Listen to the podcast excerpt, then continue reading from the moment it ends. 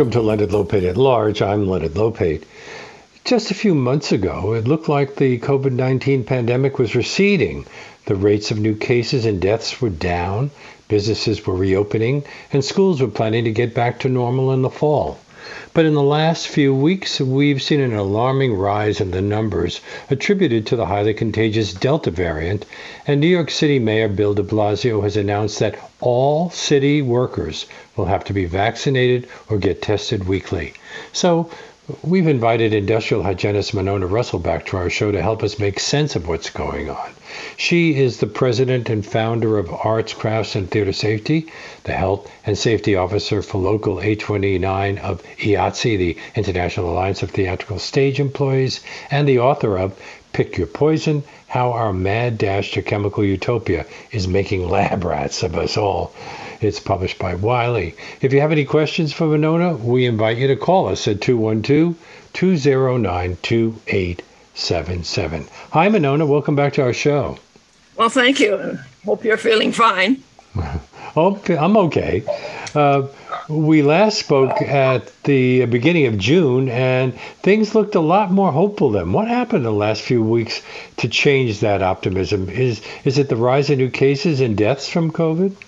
Yeah, I was so sure that the numbers were going to go up that I booked two really big things, one for last week and one for this week, based on precautions for COVID. And they sort of said, well, like, this is going to like over. I said, don't worry, it, we'll be back. and of course, it turned out to be that they were very well attended. Of course, they were on ventilation, but the numbers are going up as soon as you allow people to gather the way we have. Because if you look at the map, and you see where the, the, the substantial and high numbers are, there where people have been gathering and opening the theaters and the restaurants and all. You're just going to have this happen. And now it's definitely going to happen because of the Delta uh, variant, mm. which is more infectious by far. So this is, this is totally predictable. And we're seeing more than 50,000 new cases a day in the United States, more than four times was it what it was just a month or so ago. Um, yeah. As you point out, many are being attributed to the Delta variant, which appears to be more easily transmitted than earlier versions of, of the virus and is also more deadly. Well, they think so. Uh, there's going to have to be research. We've got to have enough dead people in order to make that call. But it looks like that is the case. I looked up the number uh, today, yesterday was 53,236. That's that's a lot of a lot of people. So it's it's, now, it's really happening now. Some of the other states are driving the big numbers, but we're we're we're high. Manhattan is high. I mean, is is substantial, and uh, Staten Island is high, and you you can just look at that map and you know why. Um, Should we be concerned about what's coming next, the epsilon and lambda variants? Well, yeah, because this is you see each each variant has to be more infective than the previous one. You just by by definition, because otherwise it wouldn't be the the new variant. It has to outperform the variant that we have. So each time you hear about a variant that is expanding into any significant amount of area, you know damn well it's got some bells and whistles that the other ones didn't that make it compete better is uh, what what causes viruses like the coronavirus to mutate? Is it the same sort of thing that happens with the flu virus, and why uh, many people get a flu shot every year?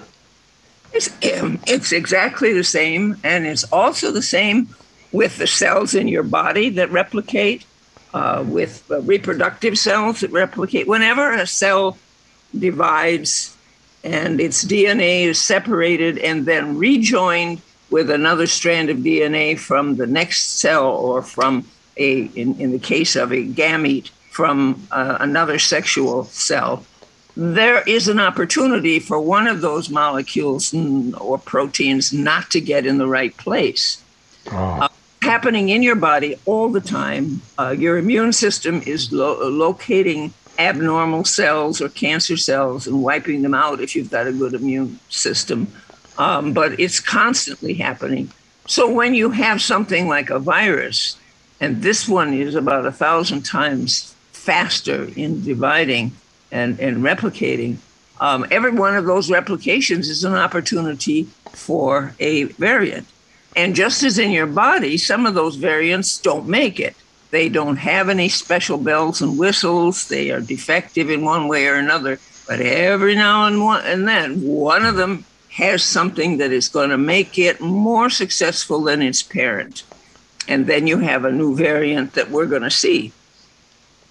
So, what makes the Delta variant more contagious? Is it the, the shape or the size of the particles, or do they travel further or stay in the air for a longer time? Yeah, that was studied, and it was actually an NPR um, program where they looked at all of the data, and it's very clear that what it has over the other ones is it replicates faster. Remember, in the early days, you had to wait two weeks before you could be sure whether or not you got infected or not. Now you can be pretty sure in four or five days with this variant. It's it's really fast and it, it, it hits hard, and and the big kicker is that um, it it it, it it it infects and can distribute itself uh, even in fully vaccinated people because it is a, it is one of the things that is causing these breakthrough cases. And when you are tested, is it apparent that it's the Delta variant and not one of the others? No, no. They, to do that for sure, then they have to do a, a, um, a, a, whole genome sequencing. It's like when you submit your DNA for one of those services that is going to tell you all the wonderful things about your ancestors. Um, they have to take that um, that well, in in the case of the virus, it's not DNA, it's RNA. But they take that and they re- replicate it, and then they map it and take a look at it, make sure that it's the new one or what what variant it is. That takes a little longer. But you've seen those DNA maps, and the mm-hmm. the map of this virus would be very similar uh, to that, because and and that's that's basically what they're doing. We've been hearing of, of more cases of people who've been vaccinated getting infected with the Delta variant. Does that indicate that the current vaccines may not be as effective against Delta?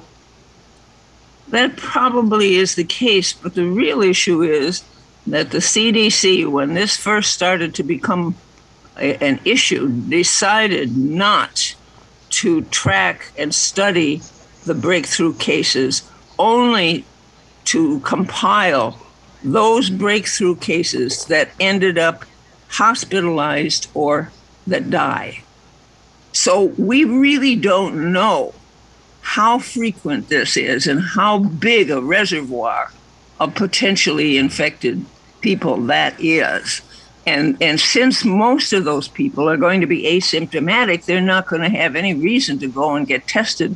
And they are one of the major reservoirs for driving the, the epidemic. Can people get COVID more than once? Are there cases of people who had it early on and then got it again later? Well, we learned that you could get it, get it excuse me, get it more than once almost at the very beginning of the pandemic. So that's been established. When your immune system starts to lose its antibodies to that virus, you're then again susceptible. So here's the here's the real issue that people really need to make a change in their thinking. If you can get COVID more than once, that means having been infected is not protection. If there are significant numbers of breakthrough infections in people who are fully vaccinated, and we know that that is true, then that doesn't protect you either. So you can just kiss herd, humi- herd immunity goodbye. Because everybody can get it again. And that means we're going to end up having to live with this virus in some way. Because every time someone's immune system starts to not have enough antibodies to fight this, uh, either from the time that they were vaccinated or the time that they got it, and now their system isn't as protected, they can get it again. So it's going to be going over and over through the population. Um, and it's even killing some of the vaccinated people, which is really kind of sad. There's a um, there's data as of July 19th, and this is just the cases that CDC has compiled, are 5,914 hospitalizations and 1,141 deaths. And these are doubly vaccinated, fully vaccinated people. So nothing can protect you now. Um, and we will have to find ways of boosting our immune systems and checking in regularly and, and so on. Well, I've, I've been curious about herd immunity in general. Uh, does it work with other viruses when it's flu season? Is there a time when herd immunity is ever achieved? Yeah, well, it, it really is. In, mo- in in in the flu viruses, we don't usually see big outbreaks because so many people are vaccinated, and we certainly don't see the schools as a source because they usually require flu vaccination of, of students, and in that case, it is not a vector. Uh, we should be having the same kind of intelligent approach now, but essentially with this virus, vaccination just ensures that for a period of time, it is very unlikely you will end up in the hospital. The World Health Organization continues to recommend that everyone wear a mask, but in the United States, the CDC has said vaccinated people often don't need to wear them. Are, are they changing that stance? And what oh, does oh, this yeah. mean? What does this mean in practical terms? Should states or cities reimpose mask mandates, as some have already done, despite all of the protests? Yeah, and, and, in fact, the cities were ahead of the CDC because the CDC is is changing their mind daily on on that. And, and are know, they influenced sometimes by political pressures from people who want no, to reopen not, quickly? No, no, no, no, not sometimes, all the time. The CDC oh. is continually interested in what they think people will accept. Uh, they, you know, they, they're they're getting buffeted by people on both sides, and they, unfortunately, it, that agency has kind of become a, a quasi political organization, despite the fact that they are a center for serious compilation and, and, and work on, on, on, on the research here. We are inviting your calls. Our on air number is 212 209 2877. My guest is one of our regulars on the show, Monona Rossol, uh, our favorite industrial hygienist. Uh, this is WBAI New York, 99.5 FM, streaming live at WBAI.org. Um, a listener has written in to ask a couple of questions. If you're asthmatic and in your 60s or older and you got the shot in March, how soon might you need another booster shot? That's what the research has to tell us. And I think it's going to vary person to person as well.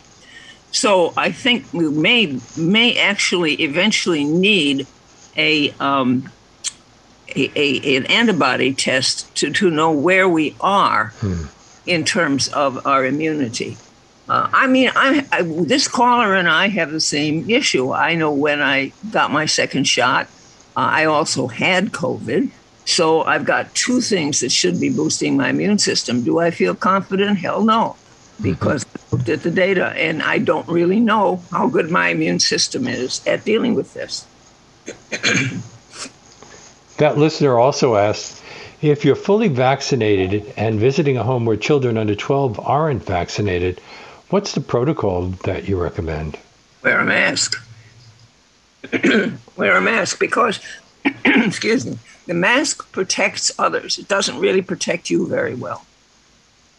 And since we know that vaccinated people can get the bug and pass it, um, if you're visiting children that are unvaccinated, your, your, your smart move is to, again, wear a mask and keep some distance if you can. In many places, vaccination rates are slowing. Have we gotten to the point where almost everyone who wanted the vaccine has already received it? Well, that would be sad if that was the case, because that just literally translates into numbers of dead.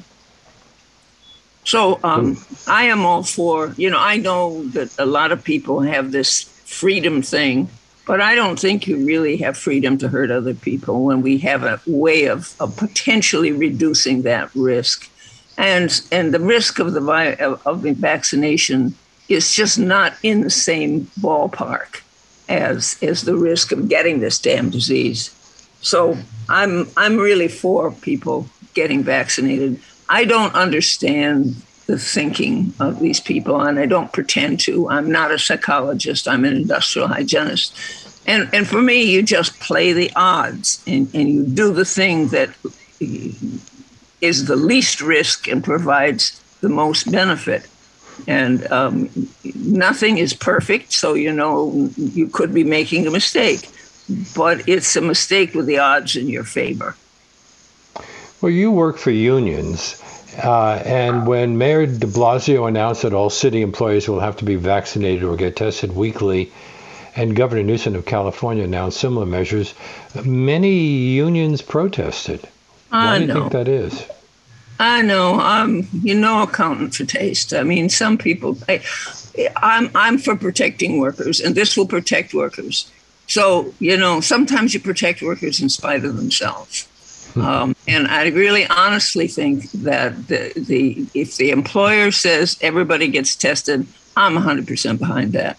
Um, if you don't want to get tested, then you know get another job. But you you you really don't have the right not to take this gamble, uh, since it's other people's lives you're also gambling with. Is it legal for a private business to require its employees to be vaccinated? That seems to be upheld. Yeah, yeah. There was a, a court challenge, and it looks like that's the case. And it's the same thing that you know you can't put your kid in school without certain vaccinations. Um, and also, De Blasio was saying that um, they have to be vaccinated or they have to get tested three times a week. Yeah, yeah, okay. You know, so if there is a real exemption due to religious reasons uh, or some health reason that the, the, the doctors really think would put them at greater risk, well, then, hey, you know, get get a PCR three times a week. If that's not punishment enough to get you vaccinated, then you know, mazel tov. Well, if everyone in your workplace is vaccinated, uh, can you all not wear masks and expect to be safe? No, not now. No, that's the that's the real kicker from what. And you see, um, Walensky, the, the the head of CDC, um, announced it yesterday, and it's it's unpublished data, but th- it was very clear. Let's see if I can find the actual words. Uh, that the breakthrough infections with the variants, the people had the Delta variant, and the level of virus in these people, the word he used was indistinguishable from the level of viruses in the nose of throat and throats of unvaccinated people with the disease. So, I mean, it's clear that the vaccinated person is capable of passing this on. And so we have to change the way we think. What reasons do people give for not wanting to be vaccinated? Do they believe they're naturally immune? Yeah, and the farmer hog. Well, actually, you know, there was a, a handful of people who were even HIV immune, and that had to do with some peculiar peculiarity of their DNA that that put them uh, able to to deal with this this virus, and that's not surprising since the the the simian IV virus um, is tolerated in certain types of um, primates without harm. So it, it, you know, we're pretty close to those. So it's not un, un, unforeseeable that that would happen. And there probably is somewhere, somewhere, somebody who is immune to this virus, but we haven't identified him yet. So uh, I wouldn't, I wouldn't count on that. Well, some people claim that the vaccine will change your DNA. Um, others, of course, have even gone further and say that it's a way of injecting a microchip in us to track us.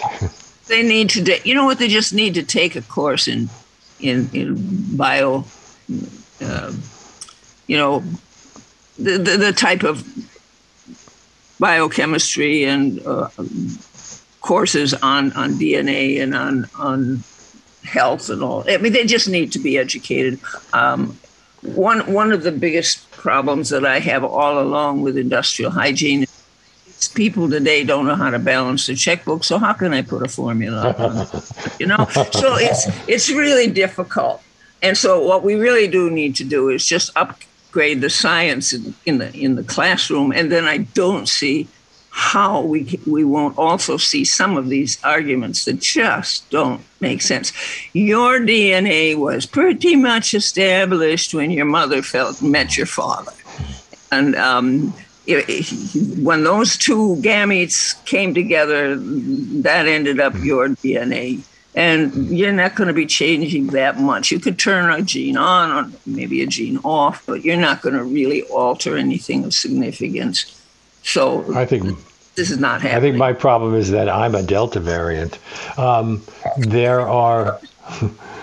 Uh, some people have had severe allergic reactions. Isn't that uh, doesn't that have something to do with the DNA?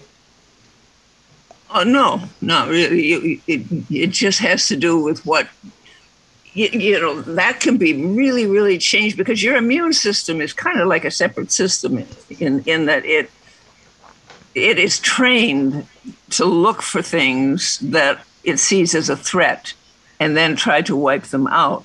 And so we can educate it as to what it should be looking for and wiping out with a vaccine. Or you can snort a whole bunch of ragweed pollen and it will decide on its own that that's an invader. And now you're stuck with an immune response to ragweed. So those are both the same mechanism, just different sources. There, people dispute the uh, the numbers of people who have died from COVID. Uh, 600,000, over 4 million worldwide. Those are the reported deaths. Some say they are likely to be higher. Others say that those are really inflated. Yeah. And hasn't it been hasn't it been estimated that the true death toll in India may be as high as four million, ten times the official count there? Yeah, and and why why would they care? I mean, they know they they, they know that there's problems with the health care in in many countries, including our own, and so the figures are probably not perfect. But the fact is, when when they're going up all over, they're going up all over, and when they're coming down, they're coming down. And the basics are are going to be the same. Yes, there are countries that are, for one reason or another, uh, either deliberately or because they don't understand or because they have poor infrastructure um, are, are exaggerating or diminishing those numbers. But basically, you have to look at the overall. And that's pretty clear. And then the numbers in your own community, and you know how well those are uh, done. They're not perfect, but they're probably fairly reliable. Um, I have issues with the deaths from COVID because they use a PCR. And um, sometimes the virus is long gone when the person dies. And, and, and uh, the way I explain that to students is you know, if a murderer comes into a room and shoots somebody and they are lying on the floor and bleeding out, and then the murderer leaves the room, that doesn't make the murderer any less of a murderer. So the, the virus can be gone and the person can die, but the insult that caused the death uh, occurred and the virus was present. And so, as far as I'm concerned, those if, if, if they're if they're using an end of life test, I don't have any trust in that at all, and I know that that's going to be an undercount. But others argue that the numbers are inflated because people who might die of something that is not COVID but had COVID, and they they get wind up being included, even though maybe cancer or something else is what really killed them. Yeah. Yeah, because it's really hard to determine, isn't it? It is hard. And and this is you know i read death certificates for other reasons and you will see primary and secondary causes of death. As far as i'm concerned i just as soon see all the primary and secondary causes of death for these people and i'd like to see them uh, include covid included as a secondary also because the one probably wouldn't have happened without the other. So yeah, it, it's it's a numbers game it's not perfect, but there's nothing that is, at least in, for instance, New York, deliberate. Because if you meet nurses, if you meet hospital people, I'm, i have been on a board of a hospital clinic for 30 years. Those people have no intent to deceive about anything. They're all trying to do their best. And most, most hospitals you know, and I wouldn't say that for the bookkeepers and the accountants, maybe, but I will say that for the people who are dealing with the health issues and patient welfare. They really are trying to do their best. Most healthy young people probably won't get terribly sick or die from COVID, but they can still pass it on to others who might be more vulnerable. So, how do you convince young people that it's in their best interest to get the shot? In my day, you didn't convince, you told them. So uh-huh. no perspective here. I just say, you know, do it. It's my way or the highway, and and that's the way I would deal with it. But you know, I didn't have children for this precise reason. I, my idea of discipline probably would have been picking up one kid and hitting the other one with them, which is not acceptable today's at all. So you know, it, some people should have children, some should not. Um, so you're asking the wrong person that way. But the best studies of what the schools do when you open them is not studies of the schools, but studies of people who live in households where there is a child who goes to school. That's where you see the numbers rise because they bring the bug home. Hmm if they don't get sick. And that's where you see the numbers. And so when you look at overall numbers and you plot it against the time at which schools were opened in a particular area, you can see usually a lockstep change that uh, mm. and used to be two weeks later and now it could be closer to a week later um, in, in the community itself now, the, the first cases were reported just a little over a year and a half ago. Do we know what all the long term effects may be? Are studies being done on people who've had COVID and, and recovered to see what health problems uh, they may develop that may be related to their uh, having had COVID? Yeah, well, the clinics and the hospitals are tracking that. There's, there's you know, Mount Sinai Occupational Clinic that I'm on the board of, they have all kinds of tracking now for long haulers. And um, my husband and I probably are both long haulers. Um, I can't prove it, but within two weeks of getting over, I had very strong dizziness, and I, I now have difficulty walking. Uh, I have no lower leg reflexes now, obviously, at 85, there's a lot of turnips falling off the old truck. So something else could have happened, but it certainly seems like COVID. And, and my husband probably won't get off oxygen now, period. Oh. Uh, yeah, he, he, he, it damaged his lungs. So, you know, there's all kinds of long hauler scenarios. And, and and that's why you know when they when they roll that old folk out of the hospital and everybody's cheering, you know, I would ask that person, you know, what are you going home to? Because they may be having all kinds of other health problems that are going to continue. Um, and, and we're about to find that out. And it's going to be an interesting story uh, and not a, not a good one. So I really, really, if, if you had it from my perspective of having it and almost losing my husband with it, you, you'd bloody get vaccinated do we understand why some people are long haulers and others are not? No, we really don't, because some very healthy people without risk factors end up being long haulers. This is WBAI New York 99.5 FM, streaming live at WBAI.org. Uh, we invite your calls if you want to join this conversation. Our on air number is 212 209 2877. That's 212 209 2877.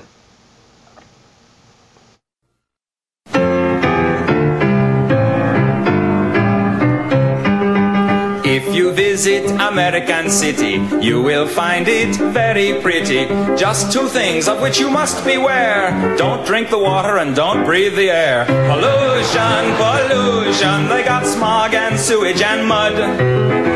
Turn on your tap and get hot and cold running crud. Our guest today is one of our regulars, industrial hygienist Monona Rossol. She's the president and founder of Arts, Crafts, and Theater Safety, the health and safety officer for Local 829 of IATSE, the International Alliance of Theatrical Stage Employees, and the author of Pick Your Poison How Our Mad Dash to Chemical Utopia is Making Lab Rats of Us All. It's published by Wiley. Um, as a talk show host, I paid attention to the fact that there's a news story just the other day about a conservative Tennessee talk show host who'd been an anti vaxxer, and then he came down with COVID, and now he's in the hospital on a ventilator, and he's urging his listeners to get vaccinated. I saw that story too. But I also have seen people who are, are going down for the third time and they still think it's a hoax. So I mean, there's there's people and then there's people. Um, I I think that not only did this this virus show up hmm. all of our infrastructure problems, the schools, ventilation systems, the hospital issues, and all kinds of uh, safety issues.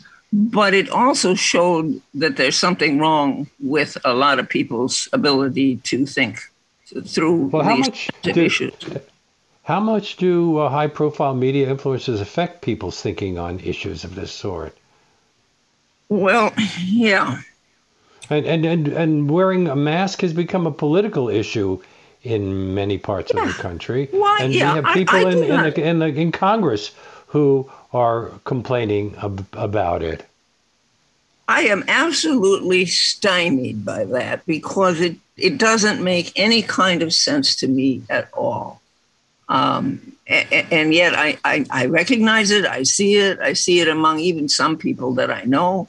Uh, it, it, it seems like they've, they've confused you know, freedom and, and, and common sense in some way that I, I, I don't understand. So I'm I'm really not the person to ask that because, you know, for instance, I stay completely off the social media. I mean, I, I spent some time watching a, a friend of mine fool around with, with Facebook. And that is the biggest time waster I have ever seen in my oh. life. And and, it all depends and on how you use it why would you listen to anyone oh. who doesn't have more education than you do? Yeah. Um, I mean, you, this is just not the place to go. If you just plain use Google and you you you Google any subject about COVID, you're going to see a bunch of sites come up, and you can see on the um, on the on the on the internet address whether you're talking to the CDC or NIOSH or OSHA or one of the major research outlets, Wiley or whatever, why would you click on anything else? So, you know, well, even if you're not scientifically educated, the summaries of these studies are written in English. And, and you should be able to get enough out of them to not be listening to somebody who, and, and, the, and the frightening word is the word influencer. Really? Mm-hmm. Want to be influenced? why? Why well, just make up your own minds? Well, mm, some people would think of you as an influencer, maybe in a positive way. We have a lot of people calling in. Should we go to those calls? Okay, BAI, you're on the air. Hello, can you hear me? Yes, I can hear you. Uh, thank you. Um, I want to know what the doctor uh, had to say to somebody, people like myself, you know, like I don't know anybody sick. I don't know anyone who knows anyone that was sick. I've seen no one who was sick. Uh, I only hear about it on TV and the radio. And I, and what does she think about a medical dictatorship? Things like that worry me, you know, because I'm old enough to remember um, uh, the uh, story of the War of the Worlds. That had people thinking uh, you're being taken over by Martians you know, that's what I think this is. And I don't trust her, and I don't trust people like her. And and say something about people who are immune, and say something about locking up these people who are playing with these germs and a moratorium on uh, the weaponization of uh, viruses. Thank you. I, so Monona, he some so Monona, he says he doesn't trust you. Oh, that's fine with me. I mean, uh, you know, I, I, do this because I really enjoy it, and I think it's it's what I should be doing. But if I was going to be discouraged because people don't believe me or don't follow what I say, I'd have blown my brains out long ago. because you know I have a lot of knowledge about things that should be done, even in the unions. And do they always follow? Do they? Do they? Do the? Do the contract negotiations go my way? of course not. Lots of times, you know, I'm just you know flapping my lips. So you know, it, this happens. But uh, I I don't know very many people like this man who don't know anybody or haven't seen anybody or hasn't yeah. been touched by this this virus. He must be upstate somewhere or something because he couldn't. No, have. I, am up, I'm upstate, and uh, any number of people have told me that uh, they had the virus or or or their spouse had the virus or whatever. Sure, yeah. it's everywhere. Yeah, anyway, well, maybe he's, thank you maybe for your call. got no friends. Thank you for your call. Let's take another call. BAI, you're on the air. Yes, hello. Are you? Yes, go ahead. No, no, not. I adore you and love you and trust everything you say. That last caller was a nutcase. Anyway, Business Insider just released an op-ed at 11:47 today, calling for vaccine mandates. Google just said they're delaying their opening to October, and we're going to require vaccines and so hopefully things will turn. I just want yeah. to mention Curiosity Stream. Some cable providers give you access. They have a 45 minute program on COVID that gives you all the details.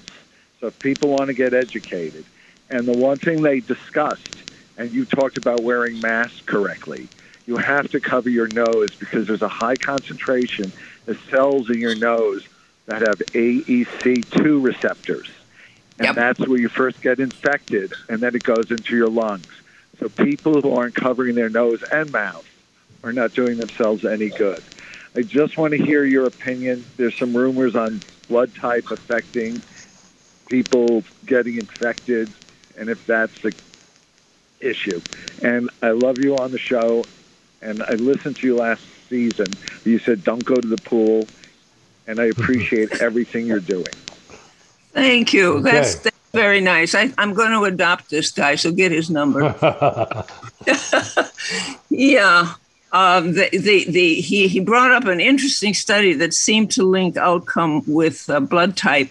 Um, that has not been significantly replicated. Um, there may be something to it, but um, it's not being studied as much as I would like. Um, there may be some connection. It would be nice if we could make some prediction based on blood type, but at this point, it's it's there's not enough research to make that stick. Um, and every anywhere there's a good source for understanding this bug, there's some really good um, videos and things out there. Um, the EPA has some, and uh, OSHA has some. They, you, you need to look around but there's some good ones. And of course, I do trainings, two hour trainings on, on all of these subjects. Well, isn't part of the problem that the whole thing hit so quickly that we're still trying to figure out a lot of the things that happened? Uh, and, and doubters have pointed out that the vaccines for COVID were developed more quickly than other vaccines in the past. That, yeah, that was really important. Yeah, the vaccine. Some people are wondering whether the pandemic actually advanced medical science or whether we should trust it. It did. It it it it showed us that we don't often we don't have to have the whole bug in, inactivated in a virus. That we can just take a chunk of it, and or even proteins from from the the, the virus and and sensitize the body to those and that's much quicker in terms of development of a vaccine uh, rather than having it identify the entire uh, organism. So, so, so that was a huge learning thing, and we're continuing to learn. I mean, I personally, this was like going back to school for me as well. because uh, every day there was research right in my field that was new and, and groundbreaking. And um, so, I mean, I couldn't wait to get up each day and, and, and look at all the uh, technical sites for, for information. It's, it's just, it's been fascinating, um, depressing, but fascinating. Let's take another call. BAI, you're on the air. Hello? Hello? Yes, you're on the air. Hi, thank you for taking my call. Um, the new way of making the vaccine is one of the reasons people are reluctant. The messenger RNA way. Is there a reason why they are not trying to raise, uh, to, to develop a vaccine following the classical manner? And also, is there uh, are there data comparing uh, the Chinese vaccine, which is made with uh, uh, following the old way manner, to the, um, the, the Pfizer and all of the messenger RNA vaccines? Are there data comparing uh, how these two type of vaccine do, and why aren't they trying to raise uh, vaccine uh, through the, the old way, old classical manner? Monona? Yeah. Yeah, I'm an old lady, so I'm having trouble hearing all of the words, but it sounds like what you're asking is, you know, there are viruses being developed in China and many other countries, Russia and so on, and what what is the difference and why do we use one over the other? And and each country has their own sets of legal standards for how these things should perform what kind of information is required before they are given an emergency action exemption, and so on. And so it's really all of those questions really belong at the FDA primarily because it's the one that's going to say, yeah, we can use this, or no, we this isn't proven yet, or whatever. Um, and and it's it's a very technical area, and not actually my area. I mean, I, I have to look at the bottom line because we're we're setting up precautions for workers. So I have to know which ones meet our standards and which ones are available, how long they are expected to last, and so on.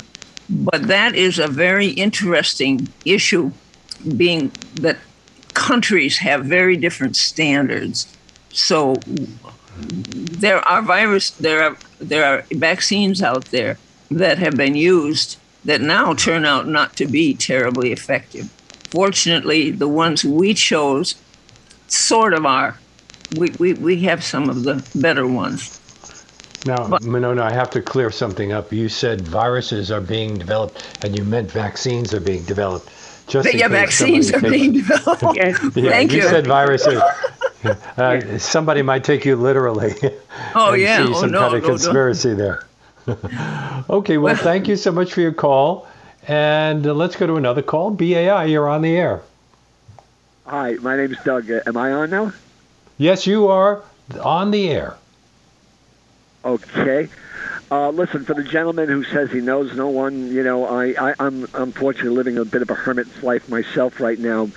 But uh, even uh, you know, living a sheltered life and growing up on my front lawn, I still know of people. So I don't know mm. what he, uh, you know, he must be quite unusual. Um, the cognitive dissonance that goes on with people uh, is just striking. You know, I, um, uh, I, I, I believe it was um, uh, Jonathan Swift. Uh, he of Gulliver's Travels. Uh, I remember reading a tome of his uh, satire, um, which he was. People just think he was a an author. He was a, he was quite a satirist there. I think it was um, the yeah. Battle of the Books, in which he told um, you cannot reason uh, you cannot reason a person out of a position that they did not first reason themselves into. and that's really yeah. what goes on.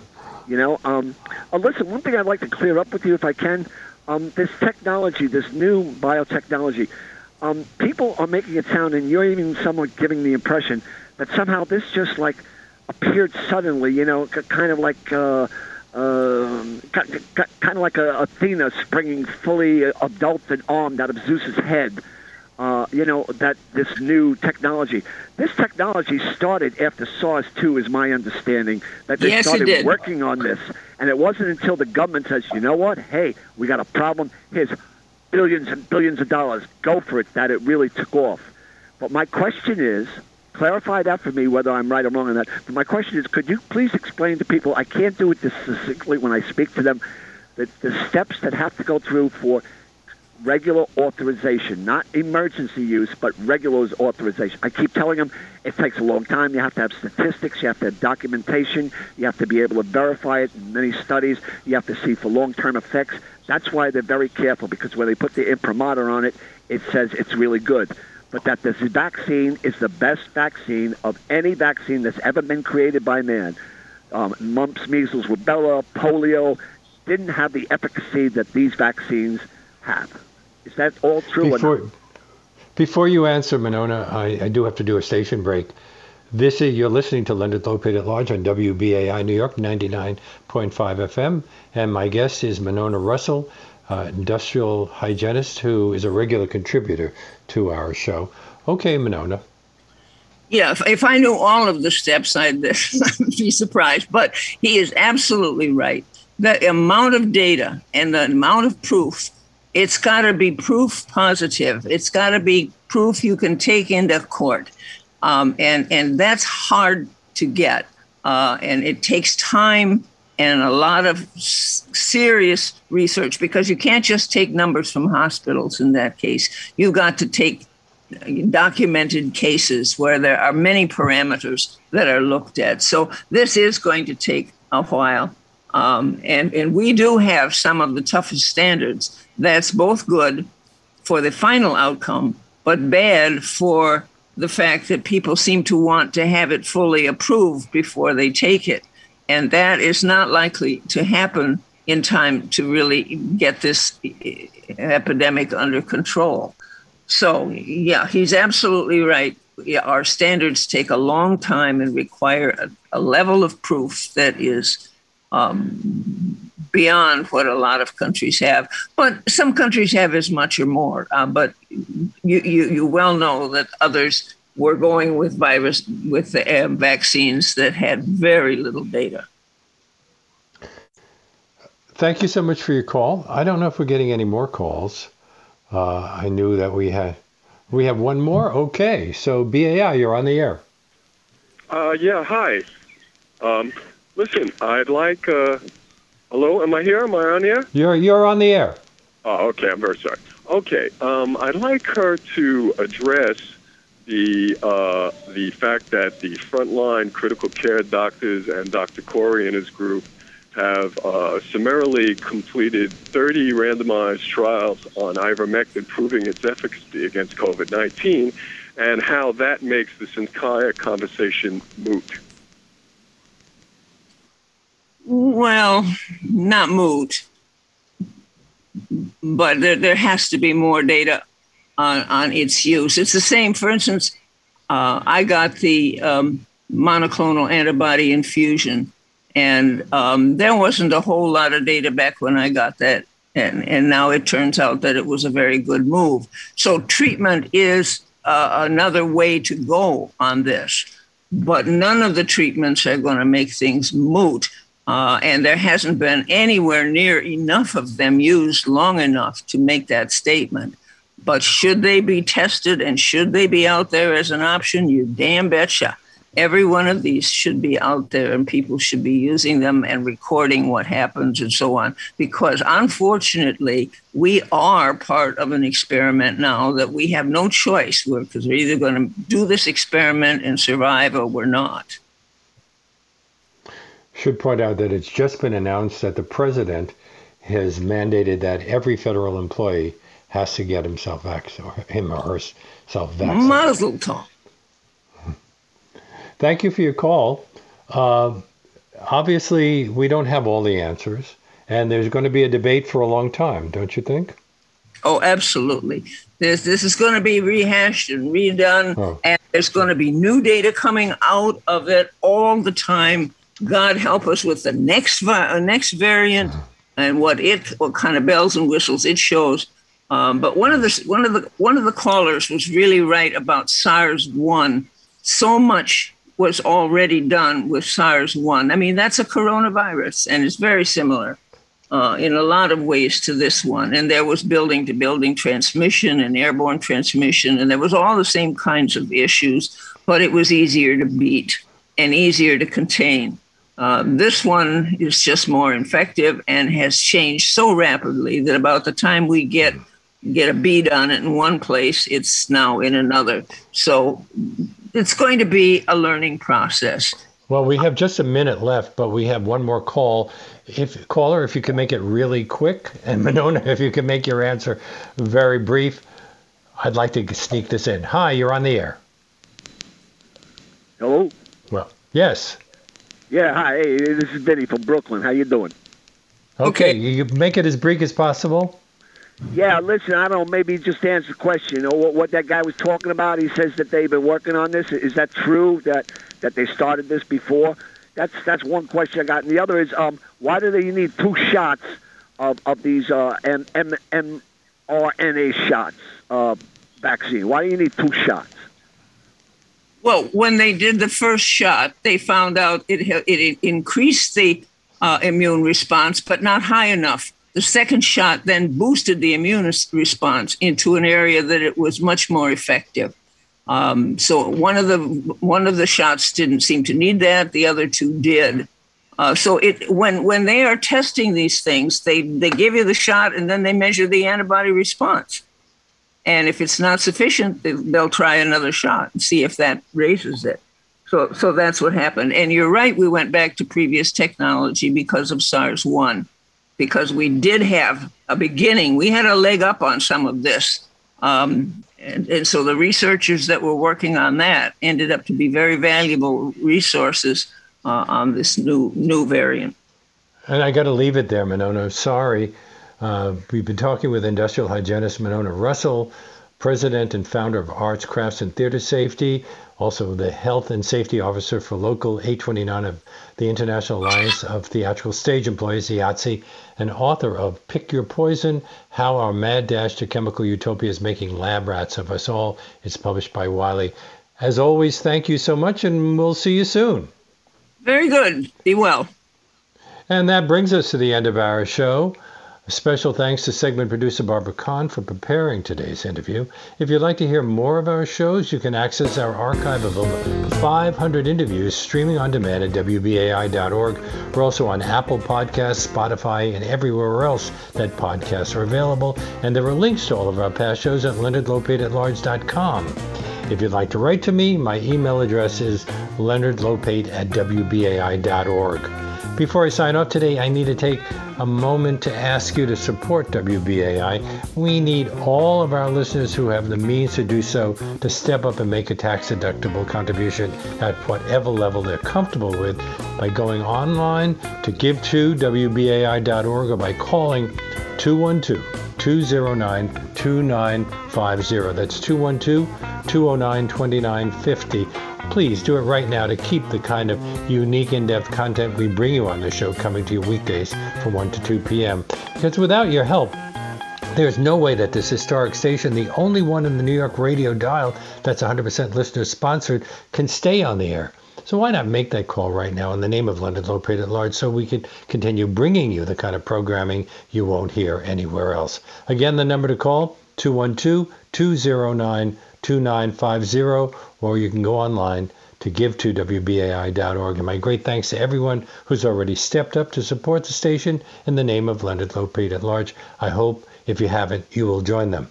And I hope you can join us again tomorrow when authors Nicola Twilley and Geoff Manaugh will discuss their new book, Until Proven Safe The History and Future of Quarantine. We'll see you then.